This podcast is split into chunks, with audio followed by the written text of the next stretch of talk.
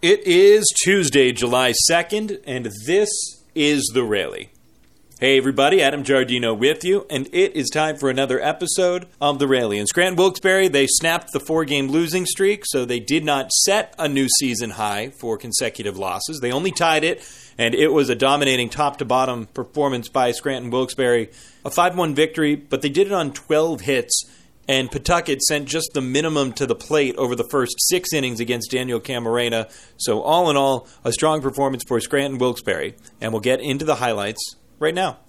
In the first inning, a strikeout began the game, but then Breyvic Valera walked and Tyler Wade singled. That put runners at first and second, and that brought up Clint Frazier. Walk of Valera, then Wade a single through the right side of the infield. Frazier ground ball that's fair inside the third base bag, past the dive of Jantzen Witte. Valera will score. Tyler Wade being windmilled home. Frazier into second with a stand-up double, and the Rail Riders take a 2 0 lead. Quick 2 0 lead for Scranton Wilkes-Barre thanks to the speed of Tyler Wade getting all the way around the bases. And Clint Frazier stood in scoring position with one away, but then there was a ground out, and the man up after that was Trey Amburgey. Chance Adams, Nestor Cortes. Amburgey pops this one up down the right field line. Long run. Three players get together. A diving effort by Tobias, and he can't grab the baseball. A long run for the second baseman. Frazier will score on a ball that probably should have been caught by Rusney Castillo. Three runs in the first inning would prove to be more than enough for Scranton Wilkes-Barre and Daniel Camarena. The starter for Scranton Wilkes-Barre, as mentioned, went the first six innings facing the minimum 18 batters. He allowed a hit and a walk, and those two base runners were quickly eliminated on double play balls. And so Scranton Wilkes-Barre able to add to its lead. They scored a run in the fifth inning on a Clint Frazier RBI single. Clint finished three for five with three runs batted in and a double. A really strong performance for him. Ryan McBroom also added a run batted in in the game as well. And Camarena, seven innings, two hits, one walk, four strikeouts, 92 pitches for seven shutout. It marks back to back performances for Camarena that he's gone seven innings for Scranton Wilkes-Barre on a day where the bullpen a little short staffed due to what they had to do over the weekend in Lehigh Valley and with some roster moves. So Scranton Wilkes-Barre, a 5 0 lead. A run was scored by Pawtucket in the bottom of the eighth inning, and 5 1 the final. The game took 2 hours 32 minutes to complete before 5,022 fans at McCoy Stadium in Pawtucket. Before yesterday's game, we had a chance to sit down and chat with first year New York Yankees minor league catcher Ryan Lavarnway. He's on the disabled list right now, and we'll get into that but we'll also get into his time with the Boston Red Sox. Lavarnway was a star prospect in Pawtucket, and we certainly talked to him about that, about his big league call up, what he remembers from that time. But as mentioned, the current health of Ryan Lavarnway, the first thing on everybody's mind is he comes back from an oblique injury, and we wanted to know the status update. Uh, it's feeling pretty good. Today was uh, one of the first mornings I woke up after twisting around and didn't feel it at all. So um, I'm looking forward to getting back in the lineup hopefully pretty soon. And I know as a catcher, whether it's Erik Kratz, whether it's Ryan Lidge, every time we talk to catchers, they're so diligent about keeping their body healthy and making sure you stick to a routine. How does something like this just pop up? Uh, well, it's the first time for me I've ever had a soft tissue injury, so uh, I guess it's just making sure that my oblique isn't having to take over for anything else that's not working. Um, that's normally how these injuries kind of occur. Is uh, maybe I wasn't using my legs in my swing as, as well as I normally do, and when my body feels that it's not powerful, it tries to reach for it somewhere else, and I think the oblique just took over. With Ryan Lavarnway here on the pregame show. We're recording this live at McCoy Stadium here in Pawtucket. It's a place that has a lot of fond memories for you. And even since your time with the Red Sox ended, you've been back with other visiting teams. This isn't the first time you've been back. But when you step inside this ballpark, what does come back to you?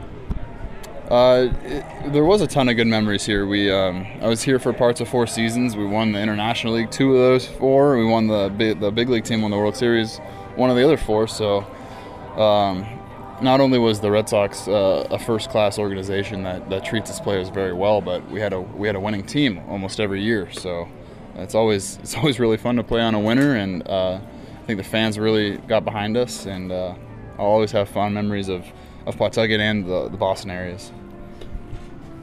Boston's the team that you went up to and you had your big league debut, and you know it's it's always a fun question for us to get to ask players, but What was that call up to the big league like when you first found out as a minor leaguer that you were the one getting selected? Well, I had been absolutely crushing the ball.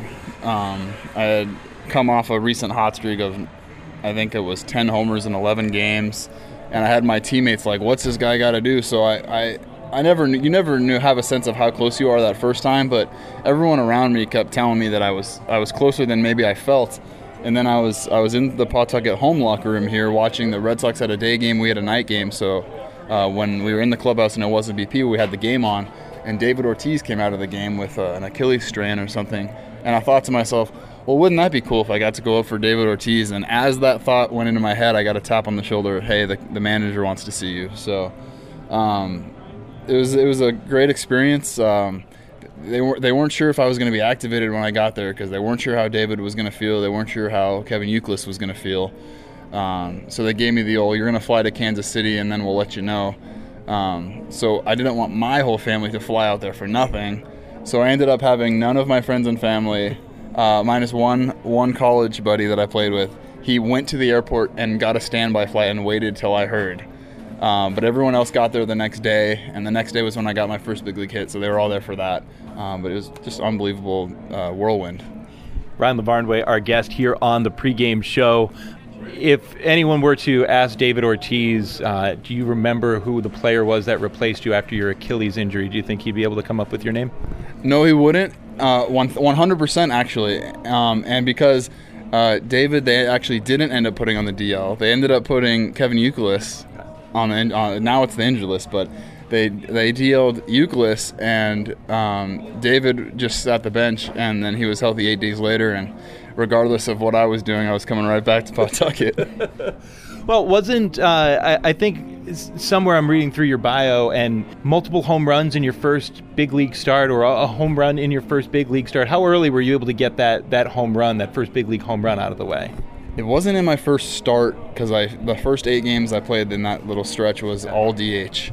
Um, but my first big league start as a catcher, catcher yes. I hit two and I threw a guy out, and that is the most random first of all time. most very specific too. Ryan Lavarnway, our guest here on the pregame show tonight. The team's in the middle of a four-game slot, and this is a team that had played with so much confidence for weeks and weeks leading up to this. And this is the first real feels like roadblock for the team this season, stumbling block for the team this season. What's the vibe in the clubhouse like, knowing that this is a team that um, might not be coming away with so many wins, as many wins as they should lately? Um, I, I, think the biggest thing is that we know how good we are. We're not worried or panicked about it at all, and that that's really the sign of a good team. For all the years that I've played, it's you know when things don't go your way, how do you respond? And I think everyone's responded really well. And I think we also understand that one of the reasons that maybe we haven't won out of the last couple days is because our team has been taken apart completely. They took four or five guys to the London series. Uh, we have a couple guys with opt outs. We have uh, Brad Miller, who already took his opt out a couple weeks ago.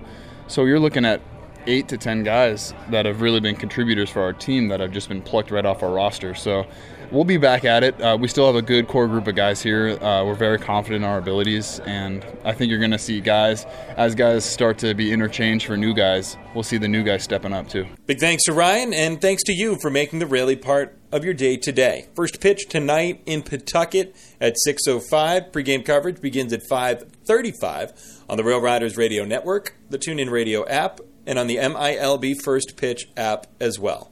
I'm Adam Giardino. Follow me on Twitter. I'm at Adam Giardino. G I A R D I N O.